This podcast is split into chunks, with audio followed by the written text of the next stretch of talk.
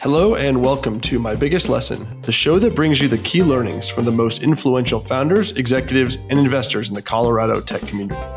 My name is Adam Burrows. And I'm Chris Erickson. Together, we are the co founders of Range Ventures, an early stage venture firm based in Denver. You can find out more about what we're up to at range.vc.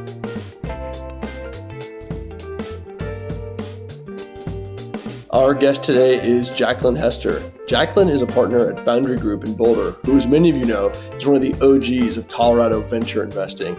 They've done a ton to help build the ecosystem here over the last couple of decades. To that end, Jaclyn's lesson today speaks to one of the things that makes the Colorado tech ecosystem so unique and so great now, and we believe on into the future.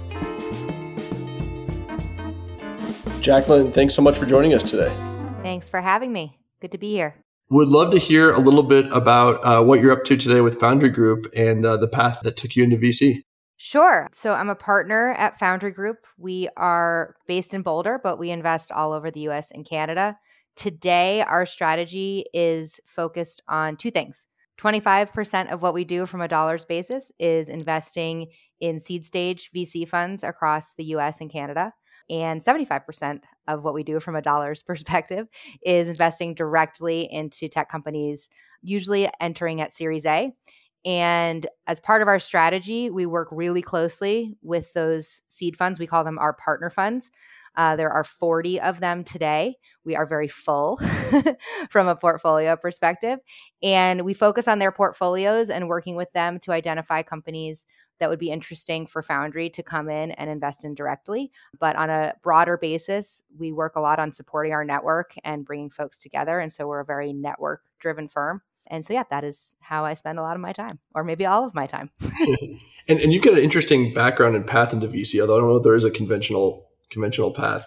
Yes, everyone likes to say that they uh, that they have a non traditional path into venture. Someone recently, who in my mind has like a very traditional path into venture said that he got in in the back door and my response was, well, if you got in in the back door, then I got in in the crack in the basement. So uh, my background is in law, although I have I do have a JD and an MBA. Um, so I always was business focused. I moved out to Boulder in 2010 to attend CU's JD MBA program. And I didn't know shit about tech or venture or startups before that. So I grew up in a small town on the East Coast. It was not really a thing for me as a kid, but it wasn't really a big thing either. I went to Emory for undergrad and it like entrepreneurship just wasn't really buzzy back then. And so when I came to Boulder, I was really introduced to all things startups and venture and tech via CU. And really, in the background of that was Foundry and how much my partners had been catalyzing the startup community in Boulder and Denver and beyond. Um, and so, sort of everything I touched, there was some aspect of entrepreneurship or startups or venture that was involved with it and i got i started to get really excited about wanting to spend time in that world i ended up going into the practice of law but with a focus on working with startups um, and also ended, did some m&a work but at the same time, my husband and his brothers were working on a startup. And I took a step back and said, well, you guys are working just as hard as I am, but you are having a lot of fun, and I am not having any fun. not having so, to bill by the hour, right? yes. And so I, as I've been thinking lately about like, what are some of my core values? I actually think fun is one of them. I just really want to have fun with whatever I'm doing, um, as hard as I'm working or as serious as things are. And so it it just was like, wow, I really want to spend my time being closer to startups. So I thought about operating roles. Foundry historically did not really hire, so I never really thought about that as a path, but I knew the Foundry guys in a bunch of different ways and got very lucky, which I think is a big thing about talking to anybody that has had a path into venture. A lot of it is that you got really lucky and you met the right people at the right time, and that's exactly what what happened with me. And so um, I started talking to different people at Foundry about this new strategy that I just described, but that was sort of starting at the time, which was institutionalizing this partner fund investing. And so I came in in 2016 very green. And my partner, Lindel, really took me in as an apprentice, taught me everything he knew about investing in VC funds and finding talent and different models and, and all of that.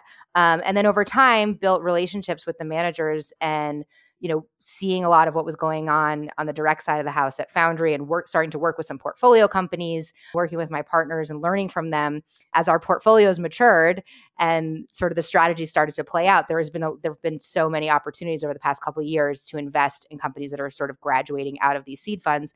And I know the portfolios really well. I've met a lot of the founders. I know the managers really well. And so it was sort of a natural progression for me to start leading direct deals as well. And so I do a lot of that today sit on a couple boards. Um, at least one of the companies that I've led an investment in is here in the Boulder, Denver area. So I'm very proud of that and very happy with that. And so, yeah, so that is my non traditional path into venture. And I couldn't be happier and feel more privileged to get to do what I do. So, Jaclyn, as someone that's been here in the ecosystem for over a decade, uh, would love to hear your take on how you've seen it evolve over the last decade and then what you're excited about from what you're seeing now here in Colorado. Yeah, um, it has really evolved. I mean, you just take a step back and look at how Denver and Boulder have evolved just by looking out the window, right? Like the the expansion, the building, the number of people that are here. But one thing that's always been true since I've been here at least and and probably way before that, it's a great place to build a company. And it's attractive for a lot of reasons. There is a lot of there's just a lot of really smart educated people here and it's a really attractive place to live. People live full lives here. There's a lot to do, there's a lot to appreciate outside of, you know, your day-to-day job. And there's just like this sort of innovative um energy here to just the way people live their lives and openness and and support and like the, just like the community aspect of it is really nice and because it's you know it's still small today but it was really small a, a decade ago when i started and so I've seen it evolve a lot. But what we didn't have, I think, when I started was the presence of a lot of big tech companies having an office or moving here. And so that I think is going to have additional flywheel network effects um, in accelerating sort of the talent pull to the region in a way that maybe hasn't happened in the 10 in the 10 years before even though we had all of those other things in place and there and there still were you know there twitter's been here for a long time and oracle's been here for a long time and google's been here for a long time. But all of a sudden we're just seeing so many people want to be here. And then the pandemic just really accelerated that right? And so i can't tell you how many people i know from the bay area from new york that are moving here that are either working remotely and then their companies deciding to move here um, or starting something here. So I just, I mean, I used to say like, you know, 10 years ago, it was like, this is the best place to build a company. And it's like, it's booming right now. And it's like just, you know, been exponential from there to where we are today uh, at how real this opportunity is and how exciting it is to be here. Yeah, Jaclyn, when, when I moved here, my wife and I moved here from Chicago, my mother in law said, you know, everybody knows if your kid goes to Colorado, they never come back. and certainly, certainly, that's what we're expecting with all the employees that are being brought here by these big companies. Well, that's why we want to be here so that our, our, kids might leave for a little while, but then they'll at least come back to us, right? Like I will never live on the East Coast again, much to my parents' dismay. So. I'm from Des Moines, Iowa, and you know, I didn't really get that excited about going back there for. You're not feeling the hard pull. Hey, we have yeah. a company in Des Moines, Iowa. I will have you know, and uh, the one company no disrespect to Des Moines. I love Des Moines, obviously. well, so Jaclyn, would love to dive into to why we're here. I'm sure, you know, with your experience at Foundry and your experience as a lawyer and what you've seen here last decade, that you've seen and learned a lot of really interesting things. But we'd love to dive into and learn, like, what's your biggest lesson that you've learned and, and how did you learn it? It's funny. I was going to say something different. I thought about this earlier. I was going to say that it's about the humans and about the people that you surround yourself with. But I'm going to go a step further because that's not really a, I don't know if that's really a lesson. I think that what I've realized, and this is going to sound a little corny, and it's of course like very on brand, but like the concept of give first is real. And I think so. A couple of reasons why why that that's a thing for me. So I like I've always been a person that believes in karma. Not like a very religious person, but like the universe and its forces have always been a real thing for me. And I think because I've had a lot of luck and privilege in my life. Like I appreciate how those things sort of like tend to work out.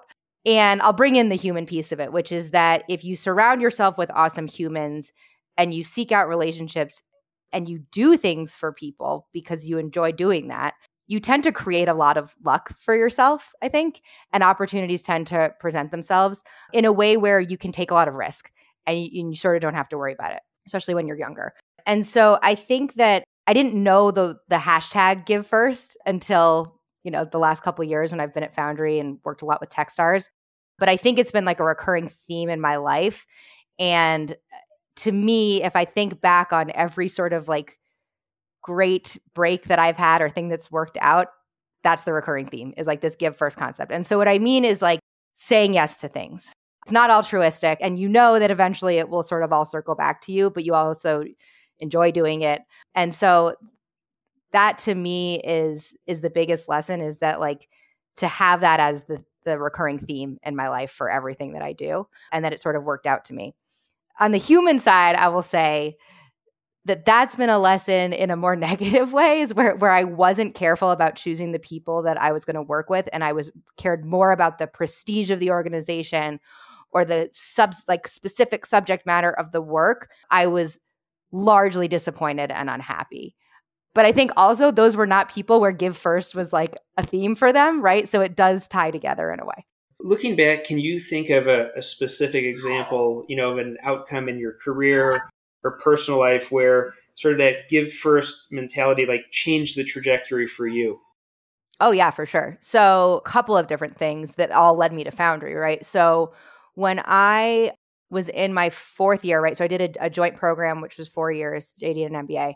And when I was in my fourth year of the program, um, I was the VC class. There's like a VC class in the law school um, that my one of my former partners, Jason Mendelson from Foundry, was a professor of, and along with another wonderful professor who's just been an incredible uh, force in a lot of our lives uh, here in Boulder is Brad Bernthal. I was the uh, TA for their class. And that class really was my int- real introduction to like all of this stuff. And Bernthal calls me one day and says, Hey, there's this organization called Startup Colorado, and the executive director we have like isn't a great fit. I know you're still in school. Think this will be like five hours a week. Will you just switch from being the TA to doing this role because we think it's a, like a more important role. And by the way, Brad Feld is on the board, so you'll get exposure to him, and Phil Weiser's on the board, and all these interesting people. And I really think it'd be a good opportunity for you. Like, would you do this? And so I said, of course, because you know this is a person that had done things for me, made introductions for me. So I like, and, and that I was like, sure. It was a total lie. It was not five hours a week. It was like way more than that. It was like sort of a full time job. But by saying yes to that, it, it like sort of led me to this group of people that then became champions for me in the community. And so, similarly, and also it was just awesome because I got to enter. So, the part of the role was like you put college students from across the country into internships in startups across Boulder and Denver and sort of like show off the front range and then bring them together and they do like a pitch competition and they have evening classes that you've got to get people from the community to teach. And so like all of that was just like this great way to connect with the community. And I will tell you that that was what I was thinking of when you asked like back then versus today. It has changed so much like just how many how many more folks are around. But anyway and so i you know years later i'm i'm working i'm a lawyer i'm pretty unhappy being an m&a lawyer go figure i like people you don't spend a lot of time with people when you do that kind of work. And bernthal and jason reached out to me and said hey we're hosting this event tonight to try to teach law students how to network which like good luck. And would you would you come and be a part of it um, and be like sort of one of the you know one of the alumni that comes in and talks to the students so i'm like in the middle of an m&a deal i live in denver at that point and i'm like i don't really want to do this and i was like you know what fuck it these guys oh, should I not swear on the podcast? No, no, we, we, we, right. we uh, Please okay. um, I was like, more swearing. I should like uh, these guys have been great to me, right? And and along the way, like they'd helped me with like law career stuff or whatever. I should take a ride up there, and I love I love the school and what it's done for me and how it's changed my life, and so I should ride up there and and do this. And it turned into like chit chatting with Jason at the end. Hey, you were a lawyer, you got out. This was not a this was not a hey will you hire me? Hey i want to get into vc this was just like i'm a miserable lawyer. You were once a lawyer. How did you get out of doing that right? And so uh, it, he was very kind and generous and i'll have breakfast with you next week and let's go talk about it. And we talked about lots of different operating roles. And ultimately the the conversation led to the foundry role, but it was so unintentional, right? And all I was doing was like, yeah, I'll go to this do this thing because I owe these people and I and I, I like helping law students, right? And so it's just incredible, like that moment in time, that choice of saying yes to that thing led me to this because there was no posted role. They weren't really actively hiring. They happened to bring, be bringing in someone new who wanted to have a team at a place that didn't really ever do that. So it wasn't like I went there seeking it out And so that's like the serendipity of it is the thing that that stands out to me. Um, and I, there's all sorts of other examples like that, but it's amazing how a one yes can change the trajectory of your life. Yep. And right now I'm focused on saying no all like I talked to my therapist and my coach about this. Like, you've got to say no to stuff because you've got too much going on. Um, and so it's a different phase of life at the moment. but like in general, those yeses can be just incredibly, incredibly meaningful. Yeah. Yeah. It reminds me a bit of advice I got from my favorite business school professor that sounded overly simplistic at the time, but, but has resonated a lot is like, good choices come from having good options right? And, the more of what you do here, I think, just creates those options, right? And, and then you get good outcomes when you can pick from them. Yes. There's also like a whole systemic inequity aspect to that of like yeah. you get to make good choices because you have good choices to make, right? But we won't go into we won't go into that conversation on on this podcast, but yes, like I think it's all about creating creating a ton of optionality for yourself and a good way of doing that is to just like get out there and start doing things. And so on the the give first piece, which sounds like has played a huge role in your career and is something you actively seek out now. How do you filter or find people that, you know, are give first, right? What what are sort of positive things you look at? Maybe what are some some warning signs that you see?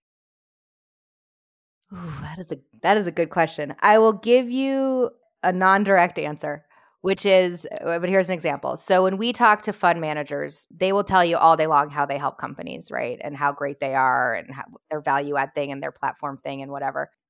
But it's not real until you hear it from the founders. And so I think that like it's incredible what people will remember that you did for them. And so when you talk to founders, so as like on the LP side of the house, right? When we invest in a fund, I don't really give a shit about references from other LPs or co investors. Like, it's helpful to know how people play. But what I really care about and what I spend the most time on is talking to founders that they've worked with. Both founders where the company didn't work out and companies where it did. And I usually ask for both. And I feel like when you get founders that'll like sort of say nice general things and you might be like in this do no harm category but when you get founders that like light up and they always ha- they'll have like a specific story or a specific hire or a specific intro or like whatever they'll usually have an example because it's something that's stuck with them.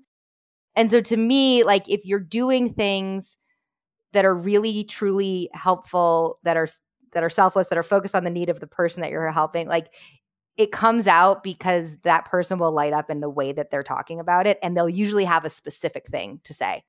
So that's one version of it. Jaclyn, to, to, go back to something you said before that really resonated with me, which is around trying to balance give first as an ethos with also entering a stage of your career and just demands on you as a as a parent, as a you know at work, where you just have to start saying no more often. And I really struggle with with with striking that balance. Have you found any techniques to uh, to appropriately do that? So one idea is to do a bunch of podcasts, and then when people ask me for my time, I can say I don't have time to talk to you right now, but you can listen to this podcast. So you are helping me with my strategy right now. So that's one. I, you know, I think it's really about being intentional. An interesting thing I was talking about somebody recently was like she she's been in, in venture and tech and startups for a long time. And she she was like, for a while, I was like one of the only women. And so I would feel this obligation to talk to any woman that pinged me because uh, there wasn't anybody else. Right. And and she was like, but today it's so different because there's a lot more of us. And so, like, that person will go and find somebody else. Right. And so, I have this like real pain with disappointing people or not help. Like, I, am like a very high uh, E, uh, like em- empath or whatever. And so it like actually pains me to like sit in the shoes of the person receiving the email of me saying like, "Hey, no, I'm not willing to talk to you," because so many people have helped me, right? But at the same time, like I can't be there being my best for the people that really need me the most, which is my family and the the port like big ass portfolio that we have and my partners and all these other people. So like I've got to show up well for some people, which means you've got to limit limit it in other places. And so right now it's just about being intentional, about trying not to feel so bad. Something that was suggested to me was doing like drop in hours maybe once a month or every other month, which I might consider. I'm starting to work on having like shortcut like snippets to send to people of like here's some podcasts I've done, here are my favorite blogs to read about this stuff, um, et cetera, et cetera. So yeah, th- those are great. I got to employ some some of those. One of the things that I, I found, you know, is trying to say yes to everyone in some capacity right? Which which is just maybe maybe just a, a shortcut to avoiding saying no. and the actual. I mean, res- res- responding at all is a version of a yes, right? Like a lot of stuff goes out into the ether. I've historically been a person that responds to every single email, and I'm I'm getting to a point where I don't know if that's possible anymore. So I guess I, I have to say yes to myself at the moment, um, and maybe we all have to do that a little bit. But yeah, definitely something to be thinking about more is is uh, being intentional around it. Well, Jaclyn, thanks so much. This is a great lesson because it really, I think, sums up what's so great and we think is so great about this ecosystem, right? And Give First is, you know, embodied by what you're talking about and put forth, think, first by either Brad or David as part of Techstars way back when. And, and so I think that's one of the things that will keep this ecosystem great um, in a unique way. Awesome. Cool. Uh, how can uh, how can our listeners follow what you're up to? I sometimes tweet, not often, but when I do, it's not very good. No, I'm uh, Jay Freester, which is a combination of my my maiden name and my last name. So J F R E S T E R at or whatever. It's just at J Freester. I wanted to change our last name to Freester when my husband and I got married, and he wouldn't do it. So. Bummer, that's a good one. I like it's it. my Twitter handle I forever. Yeah. I like it. thanks, Jaclyn. Thanks for spending time with us today. Thanks, guys. Thanks, Jaclyn.